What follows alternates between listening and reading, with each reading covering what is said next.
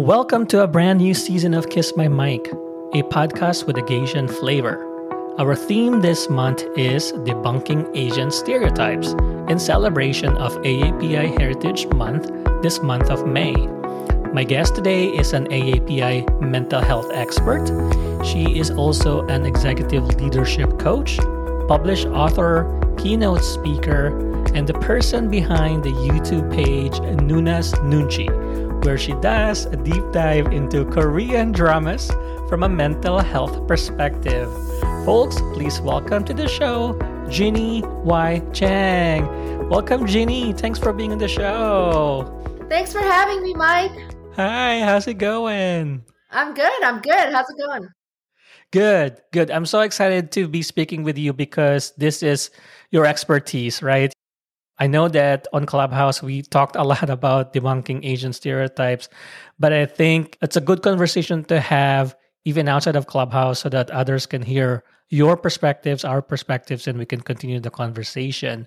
So I guess without further ado, Jeannie, I'll just start with the with the core of the topic, right? The the the theme for this episode debunking Asian stereotypes and can't wait to hear your deep dives into this. So first, I guess first question is tell us why you think that's important, why why it's important to raise awareness or debunk those Asian stereotypes and just your overall thoughts on the theme of debunking Asian stereotypes.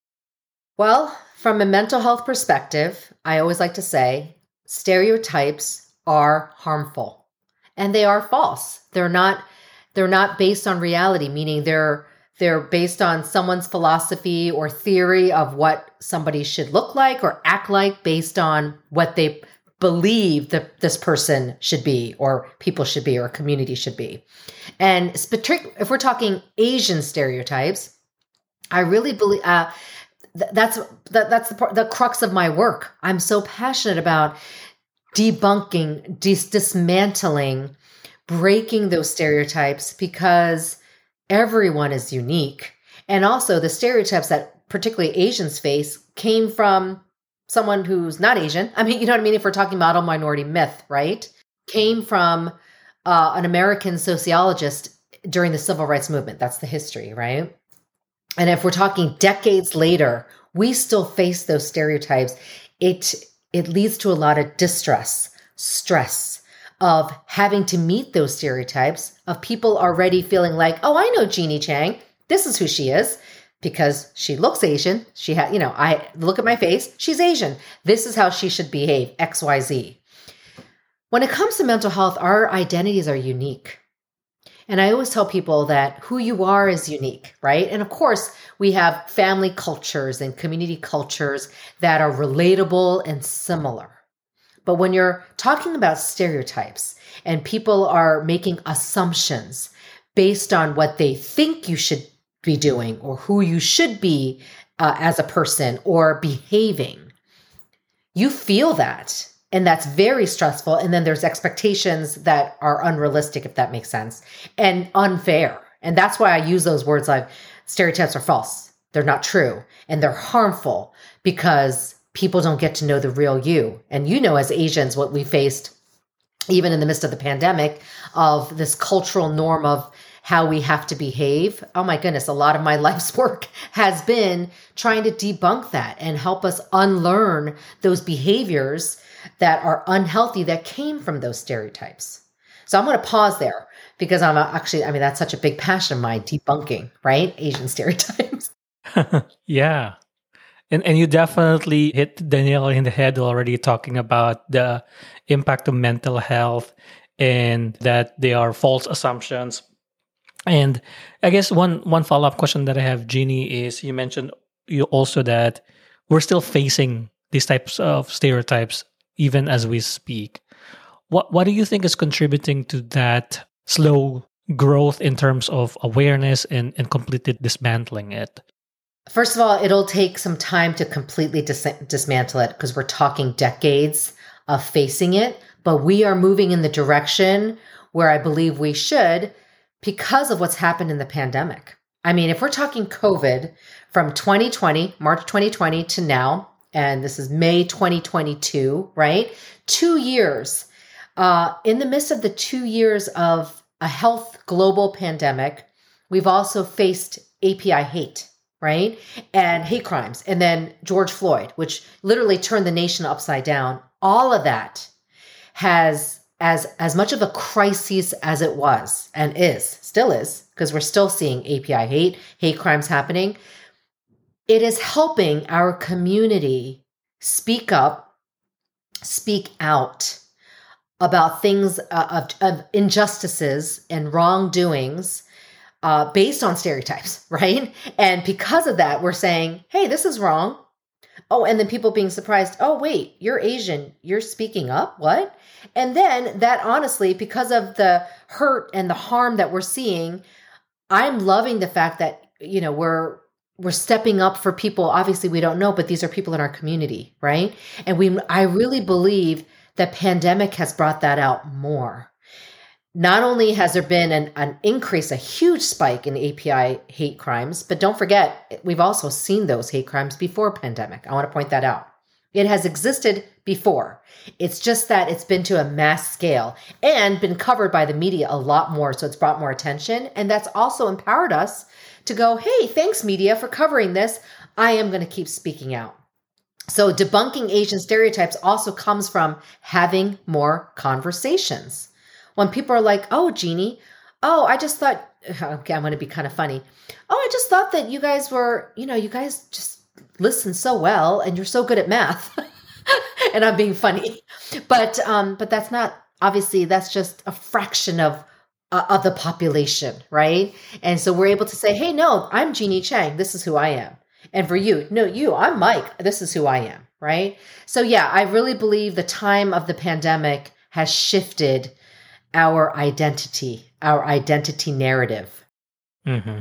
And it, it's so good to see that there's more people who are speaking up and speaking out, and there's more conversations happening as well, including people outside of our communities, right? But let me talk about or ask you your thoughts on what's happening within the community, right? Because there are notions that talk about sometimes our immigrant, you know, first generation immigrant parents maybe may not be aware of how harmful some of these stereotypes are. So things like things you talked about in your book, for instance, like tiger parenting, and you mentioned tiger parenting 2.0 as well. So so so what are your thoughts on that in terms of what else do we need to do within our own community to make sure that things are also moving along? Hmm. And that is such a good question and a tough question to answer because we're also dealing with immigrants, right? Immigrant families, immigrant parents. A lot of us came from immigrant, you know, uh, just that immigrant population.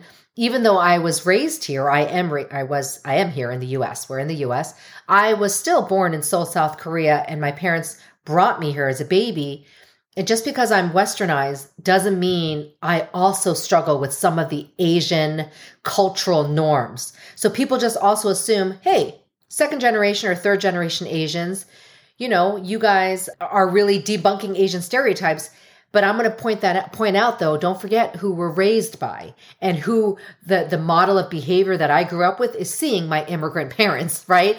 Putting in those tiger parenting methods and saying, "Oh, oh, behave, don't speak up. You're being too talkative. You're, you're, you're causing trouble, right? And I was faced with that. So even me now, as westernized as I am, I, I so to answer your first question, we have an internal struggle individually. So if we're talking second generation, third generation, we're struggling internally with that balance of our traditions cultural traditions, which I'm going to point out are not bad. If I said they were bad, then I would be mocking my whole identity. No, they're just things that we struggle with in our community that we need to balance out and also promote in a healthy way, but also understand we need to unlearn unhealthy methods, right? And then we have the other balance of the Western philosophy and thought and, and wherever we're living in, we're balancing that host host culture, right? Our culture of origin and our culture, our host culture. For me, Korean versus American or US. And it's a constant balance. So when I tell people out, they're like, oh, that's discouraging. You mean, you mean we're not going to just figure it out? I go, No, I believe we're moving towards figuring it out every day. But there are times when you're going to be in a situation where you realize, oh my gosh, I'm being more Asian right now. or, oh my gosh, I'm clashing with my grandparents because they're so Asian or they're so Korean. That is there and that's always going to be existing because we're bicultural or some people multicultural, right? And I think that's important to point out. So that's me being very realistic. But within the community, so that's one thing. Understanding that within the community, we have our own internalized struggle. And then we have our parents and community and the expectations that we also have to balance. So I'm very cautious in saying, disregard that or oh my goodness our parents are wrong. I don't want to do that. I don't think that's healthy. In fact i don't think that's being true to our culture. I want to say hey yeah you know what? There's things i struggle with. I do not like the tiger parents that i grew up with. Love my parents but don't agree with the fact that everything was about being perfect and succeeding and getting straight A's and and you know doing things in such a way that was so stressful. That's not that's not the best way either. However, some of my this is me being a mental health some of the things I try to do for clients is look at it in a way that's well, how can you use that for good? How can you look at your parents go, you know, I don't like the way you met you parented me, but I do like myself. I am happy with who I am. So something must have done something right. You know what I mean? My parents must have done something right. And I point that out because a lot of people can have that negative aspect in our community of like, yeah, us versus them immigrants versus you know second and third generation and i don't want that to be the case in fact i think we're healthier if we can learn to accept those differences but work through them so the best example i can give is we're in a pool and you know, you swim one lap. So you're at one end of the pool and you swim to the other lap. Swimming is hard, right? I could li- literally get out of the pool and just walk to the other side and be like, hey, I'm at the other side. I didn't have to swim, but I'm asking you or clients to swim. Swim through it because guess what? You build cardio, you're stronger, you build some muscles, and you're working out.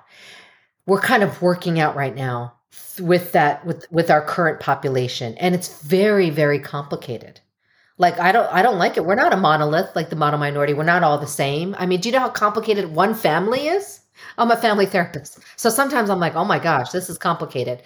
So every situation is unique and i don't want to say that we have to do it one way but i also want us to be real and say hey let's not dis- disregard our cultural traditions too in fact that's going to cause more stress yeah, that's really a great point. It's so powerful to make sure that we maintain the balance. And you know, you're right. We're we're not disregarding, you know, the traditions as well. Those are all good insights, Jeannie I guess let me ask you something about mental health as a whole. So I think we're also experiencing that there's more awareness nowadays, and people are talking more about about mental health nowadays as well. But there's still a, a, stigma, particularly within Asian communities. If I don't have the, the data at this point, but I think anecdotally I've heard in some conversations about that. And I can relate with my family members, you know, relatives that they don't talk about mental health. Why do you think that stigma is predominant in our communities, Asian communities. And what are your thoughts in terms of, of course, increasing the awareness and for people to understand the importance of mental health? Oh gosh, one of my favorite questions. Uh, let me define mental health. Mental health is your is simply put the health of your mind, your emotional well-being, your social well-being, and your psychological well-being. Because don't forget, we have a psyche, right? Our brain. That's mental health, but it is not the same as mental illness. Mental illness is a diagnosis of a mental health disorder. It's not uncommon. I mean, one in five adults or one in four adults get diagnosed with mental illness. Mental illness should be viewed like a physical illness. When you're diagnosed with a physical illness, you treat it, right? Mental illness is the same thing, but it's not the same as mental health. When I think traditionally speaking, our community, our population eh, eh, is just not as educated on mental health and mental illness. It is changing, but historically speaking, not not just the Asian community, just in general, right? We eh, there's still so much miseducation out there. Like a lot of my job, especially as a speaker, is educating on what mental health is and and making it clear that there, there is a difference with mental illness. And the stigma comes from I really some of the stigma is misunderstandings, not knowing what it looks like. Then there's another part of the stigma honestly coming from people who see people with mental illness. I'm going to be very real, that's not treated. Because you're not educated on mental illness, lots of folks, about 50% of the population go untreated. And when you're not treating an illness, yes, there's going to be behaviors and thoughts and emotions that come out that look a little bit, you know, daunting and scary because you're not treating it. Just like if you're not treating a physical illness, let's just say like the flu, you know, you, you treat it with like some over the counter medication and things like that, right? And rest. But when you don't treat it, you're miserable. I mean, the flu or an illness like COVID, right? Or things that people go through, diabetes, chronic conditions, you treat them. And when you don't treat them, you see flare ups. Like I know people with diabetes who get, who get flare ups because they haven't been treating it. Same thing with mental illness. And when people see that, there's that stigma going, ooh, that person's acting a little weird they're seeing untreated mental illness, which is, I just told you, 50%, actually, maybe even more, 50 to 70%. That's huge walking around with untreated mental illness because you don't know that's what it is. So you walk around with abnormal thoughts and maybe behaviors that look dangerous. Hence, sometimes things in the in this country that go that that deal with crime. We talk a lot about untreated mental illness, right? People who are responsible for some of the crimes are walking around with untreated mental illness. So I have a little bit more empathy in that sense to understand that they just don't know that's what they're dealing with. Now, when we go back to the Asian population, traditionally speaking, we're founded on principles of like harmony and peace. And you know what I mean, right? And and making sure we promote that. And mental health and mental illness kind of go against that grain. And that's why it's it's hard to kind of come to that conclusion in our Asian community because people are like, oh, this is different. But it's not different. I just define mental health. Mental health is something we think about from the minute we wake up to the minute we go to bed. Even in Asia, everywhere, they just don't know that's what it is, right? And and again, it's the lack of education. And there's nothing wrong with that, but you know, back in the day, our parents did not get that education. They're starting to get that now. So it is changing. But that stigma does come from that. The taboo comes from, oh my gosh, something's wrong with you because you're going to behave like that person I saw on the street. Does that make sense? But that's untreated mental illness, not mental health. I hope that makes sense. Yeah, and I think it de- it definitely makes sense and it's it's also the highlighting the importance of education and understanding. And so, I guess my next question is is really more about your approach right into the practice and particularly using korean dramas. So you know this is one of the most amazing things i've, I've, I've known about you Jeannie. You have such a unique take on this right deep dive into the korean culture korean dramas from a mental health perspective so tell us about how first of all how you came up with that with that idea or the approach and how you're infusing K dramas into the mental health pr- approach or practice that you have, and what's been the feedback so far from people or or just in general, like clients and things like that. I love it. I love it. Yeah, I use Korean dramas somewhat by accident in in mental health because I was trying to make connections with when as a family therapist, I don't do as much clinical work now just because I'm busy as a speaker and Noona's Noonchi, obviously. But when I was treating a lot of folks in the therapy room, families, it can be very hard work working with a parent and a child or a brother and a sister. And I was like, oh my gosh, I need to give better examples. And some Korean dramas came to mind accidentally when I went, hey, hey, uh, you know, do you guys watch K dramas by any chance? And the mom was like, yeah. I was like, oh, Okay. And I gave an example of one, Reply 1988, which is my ultimate favorite, one of my all time favorites. It's on Netflix. And because there's that K drama is a lot about families.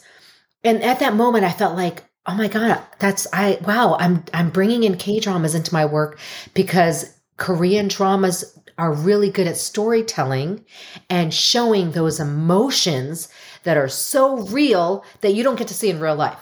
So, for instance, you see on on a show a mom crying because she was so upset for her son and worried about her son. But in real life, my mom doesn't cry like that. Uh, you know what I'm saying? Like my mom will be very strict, or Asian moms are like, don't show you any expression. If anything, they might be very firm and very stern and very stoic with you.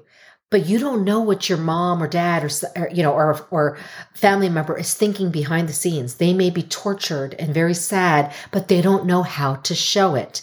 The K dramas, they show it.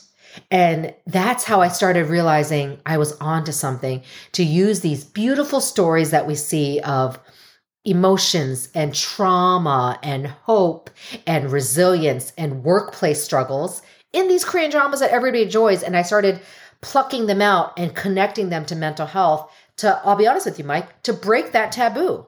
Instead of me saying, hey, instead of sounding so clinical, which can be very, you know, kind of um, almost like daunting. Oh, Jeannie's a clinician. She's analyzing me. I brought in K dramas to help break that ice. And then I started to using them on college kids. College kids were like eating them up. They're the ones that actually inspired me to start the YouTube channel. I never thought I'd be a YouTuber, but I'm like, hey, I'm saying all this stuff. They're like, yeah, Jeannie, put it on a YouTube. And I'm like, interesting. And I did. And I did it more because, first of all, it was helping me. I mean, I'm not going to do something that's not going to help me with my mental health. K dramas are my mental health. I'm saying this on record. I watch K dramas for my self care and I enjoy them and I cry with them and I laugh with them and they're good for my mental health. So why not use them to help other people? And that's how Noona's Noonchi started about started and um and it's grown since. But let's look at Mike. Let's look at the impact of, you know, K-pop, K-culture all over the world. I am so glad that I brought in K-dramas. And by the way, K-dramas were popular way before Squid Game, just saying, you know? But I just want to bring up the fact that now they're so popular, people are starting to understand my. And that's why I, I use them. And when you brought up the stigma and the taboo, yeah, it helps break that conversation of, oh, wait, Jeannie's talking to me about Squid Game. Now I'm interested. Jeannie, tell me more. Why are you talking about Squid Game when it comes to my mental health? I can make any connection if I want to. Going, okay, let's talk about that death scene. I mean, I'm kidding, right? But I'll, I'll be like, let's talk about this this scene in Squid Game and why it relates to your mental health. And that's why I do it. And then I have to share this other thing. It also helps us with our identity. We are seeing Asian representation. Sure, it's Korean, but still, it's very relatable across all APIs of seeing someone that looks like you or someone that acts like you or a family member that acts like your mom or dad, right? And we relate to that. And so that is also helping our identity and empowering us to go, I love watching this drama. This is my family. This is how messed up it is. I'm just exaggerating. But yeah, look at them fighting. That's us. Oh my gosh, I'm learning so much about how my mom and my brother are fighting and how I can help them. I'm going to translate this into real life. And that's what I'm seeing too. So there's a lot of life lessons, and that's why I use it. Yeah. Absolutely. No, it's, it's interesting because I have Squid Game in my notes. I'm like crossing it out because you have more uh, examples from before, right? Like, and I, you know, I, I have seen some, but you know, maybe just to step on this a little bit, what are some of the things that you would recommend people should definitely see to be able to get to that point of understanding that you're talking about in terms of the emotions and how helpful they are or just just for entertainment right of course. Yeah. And you know what? I saw Squid Game. So definitely I do recommend it because it is entertaining. It's a little bit, you know, has a darker theme, but there's messages in there. For instance, I saw messages of addiction. So the main character, it was barely mentioned, but had a gambling addiction. And that's kind of why he went into that. He was broke. People were desperate when they went into Squid Game and, and started playing in, in, in that deathly game, right? That's kind of real life. That's about humanity. But but I also wanted to show uh, the, the, the thing that I feel like it doesn't do in the sense of it's still dark, right? So it, it's not necessarily boosting your mood. So to boost your mood would be things like on Netflix, like Hometown Cha Cha Cha, or um, those rom- the romantic comedies that they do so well that are all on Netflix. But Hometown Cha Cha Cha became one of my favorites. It's last at the end of November 2020 2021 um, not only does it have some of my favorite actors the whole message there was about family and intergenerational communication between gra- uh, like a grandma figure to like kids. And it really showed this small t- seaside village that came together and that also showed trauma and it also showed conflict and showed divorce and reconciliation. It had everything. So i highly recommend that and that's a lighter one where you can watch it and not feel like you're going to be like in a low mood and it boosts your mood. And then Reply 1988, which is a 2015 drama, so a little bit older, classic family drama that really touches on the Korean culture. But it also it's very nostalgic, and I think lots of folks can learn from that. Um, that's a good one. And then I loved Vincenzo. Vincenzo is like this mafia one, but it, it stars a very famous guy. It had some action, but it had a really heartful story about community but also was about a mafia. So there's some like shootings in there, you know? But so it had some a- action, but it had that really touching moments where you just would cry. And so K dramas do that really well. They'll do that extreme of like, oh, someone's killing somebody. And then the next scene you start crying because it's emotional. And so those are some of the ones I recommend. Netflix obviously has great ones. And then obviously I had, I, I love this app, Viki, Rakuten Viki, that has lots of choices. By the way, they don't only have Korean dramas, they have Japanese, Taiwanese, Chinese, right? Dramas on there that you can also choose from. And I like that app too. So lots of recommendations. There's so much to see besides Squid Game, FYI. Yeah, I'm definitely. I haven't seen uh, Hometown Cha Cha Cha, so I'm definitely gonna check it out. What are your thoughts on season two for Squid Game? And what about Singles Inferno, like reality stuff? Is that something you use as well? Or yeah, I'm just curious. Yes, I did. I did do a deep dive in Singles Inferno. So Singles Inferno was entertaining and fun. And I also what I like I did I actually didn't watch it till everybody was done it because I was kind of annoyed. I was like, what is K what are the K dramas coming to? Well, I just didn't want it to be all reality show, but I watched it and went, oh, here's a difference between Western reality and Eastern reality, or or the Korean drama version, where it just really showed a, a G-rated version. Let me let me touch on that. Besides Squid Game, that's why it's mass appeal. That's what appealed a lot to Westerners. Most, almost all the K dramas are rated GPG, so it's comforting on the eyes, meaning you're not going to see these explicit scenes where you're like, oh, ooh, because what you see is important to your mental health. So if you're seeing something pleasant and very G rated and cutesy, it helps your mood. And so Squid Game two, season 2, I'll be honest, I'll watch it. I'm super excited. I really I first of all, the actors in that are very famous. So I am eager to see Squid Game 2. So nothing against that. And then Singles Inferno 2 also coming out. Of course I'll watch it for the hype, but it's probably not those are not my fa- favorite genres per se. My tend to be more the family rom-com uh, like kind of like slower paced dramas. Oh, I can't believe I didn't mention this one. My Mister is also on Netflix. It's one of my favorites. Now, it's not for everybody because it's slow and a little bit melancholy, but it is deep and I really believe it can change your life watching it. So, I do I do think the fun ones are great. And I'm actually so excited when I see all this um hype around Squid Game. Here's another thing I'll share. As a Korean American, I grew up very shamed, ashamed of my culture. And I know a lot of Asians that I work with grew up feeling ashamed of who they are. So for the first time, when I'm seeing this global phenomenon of K-pop and BTS that people know about, that I'm like, I know BTS, but oh my gosh, you're so into BTS, and they're not Asian. I get so excited. I'm like, oh my gosh, I'm actually cool for the first time because I am Asian or I am Korean or, you know, and that's really important for my identity and other people's identity saying for the first time, they are so proud that people love Asian food. Or even in the midst of API hate, people love things about the Asian culture.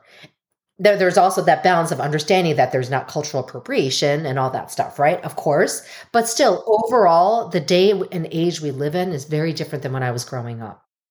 Yep. Definitely, and I, can relate to being Filipino. That that kind of uh, mindset exists, right, in our communities of not really comfortable or proud of our identities. And I think it's a journey that, you know, a lot of people have gone through or are going through or still are about to go through once they embark on that and accept it. But I guess just one question on that. Why do you think it's important for Asians or in general people, right, to embrace cultural identities and yeah, racial identities Mm-hmm. Well, I think it's important for everybody, to be honest. But Asians and and just people who are people of color are more complex. They're more complex because we have bicultural, and then we're we're not the minor. We're we're still seen as minority communities, and we are people of color. So I think it's super important to understand that our cultural identity it's about embracing. I love how you use that word. It's important to for the sake of our mental health. It's like rejecting yourself when you're like, I don't like being Korean. So I was rejecting myself a lot of my teenage years, right? And my book was a lot about that, disliking the Korean cultural traditions because I thought they were terrible. But as I aged, I realized, wait a second, part of that was also hating on me because I am Korean. I can't change my face. you know, I um, you know, as much as we we can. Okay, there's like things we could do to change our face, but you know what I mean. That's a joke. I can't change the way uh, what I came from, and I think that's important not to, because when you're talking about your mental health, a lot of that peace in your mental health comes from accepting all the parts of you, good and bad and there's many good and bad right? And the bad is not not so terrible in the sense of the things that we need to work on and the things in our history and cultures we dislike. I always tell people it's okay to say that you don't like things about your culture. I say it all the time. I go i really dislike tiger parents. And then and then i struggle with it right? I'm being very honest. I have kids. I fi- find myself sometimes being a tiger parent, but that's because it's embedded in my upbringing. So I can't reject that about me. I just have to work through it, navigate it, kind of go, oh, okay, Jeannie, let's work on this because you know that this is this isn't good for your kids and then you're going to continue that unhealthy pattern. So it's very important to understand our culture is complicated and our sense of heritage and our background is very multi-layered, multifaceted. There is not one way of looking at who we are. And I want to tell people that's what they they they want to look at things very linearly or in a linear way.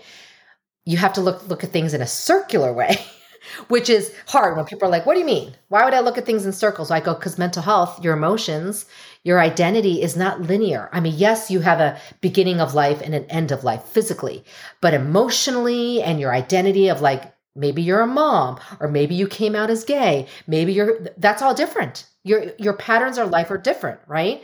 Yeah so talking about even uh, gender identity and sexual sexuality right? Very important to embrace that too and just come to terms with who you are. That's also a big part of who you are. And i want to bring that out because there are many people that i see who can't quite embrace maybe what they're experiencing in their gender or sexuality. And i bring it out saying hey your mental health is a priority. If you cannot accept this is how you're experiencing life and this is what you're feeling.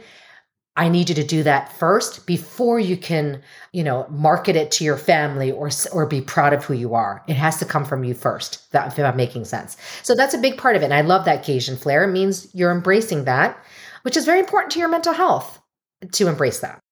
Absolutely. No this has just been so helpful, so insightful. I'm sure to a lot of people as well. You know, make sure that you guys uh, get Jeannie to be your speaker at you know your next event. And also, you mentioned about your book, which I read. Here it is, and basically. I guess the next question, as we close our you know conversation and wrap up our dis- discussion, is you talk a lot about you know Asian stereotypes, mental health, Korean dramas, you know, t- parenting, our culture and identities. So you're so busy, and thank you so much for taking the time to be part of the show and for sharing your thoughts and insights. So what's next for for Jeannie? You know, like know, and how people how can people support you? I know you have a a big YouTube page, you know, with with content on Korean dramas. It's growing and it's really exploding. So yeah, you know, tell us a little bit about the next steps for you, Jeannie.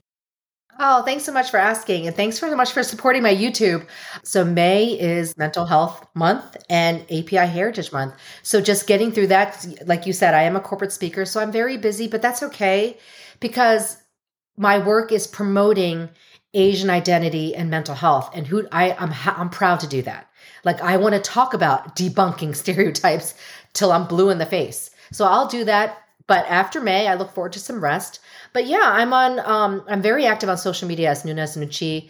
Supporting me would just be, I don't know, um, giving me a DM saying you watched you watched a K drama and you want to talk about it with me. Oh, if you want to be my best friend, just watch a K drama that I recommend, and we could talk about it, and that you could be my best friend. You know, obviously K dramas and K pop, but but at the end of the day, uh, self care. If you see me talking about K dramas, it's not because it's for my work, it's because it is a big part of my self care. So that's why you see me talk about it. And that's how I have to take care of myself, Mike, right? Yeah. No, that's a great way to edit. So watch more K dramas. So and eat more Korean food. So we need to get together on that as well. Yes, and I and I love and I love Filipino food. I love caldereta. Is it caldereta? Yeah. Oh, we gotta share. We gotta share um recipes. So because we're both no- North Carolina, so That's right. We're gonna meet in person again. yes, there you go. All right. So with that, I want to thank you, Jeannie, for your time, and thanks to all the listeners. Bye, everybody.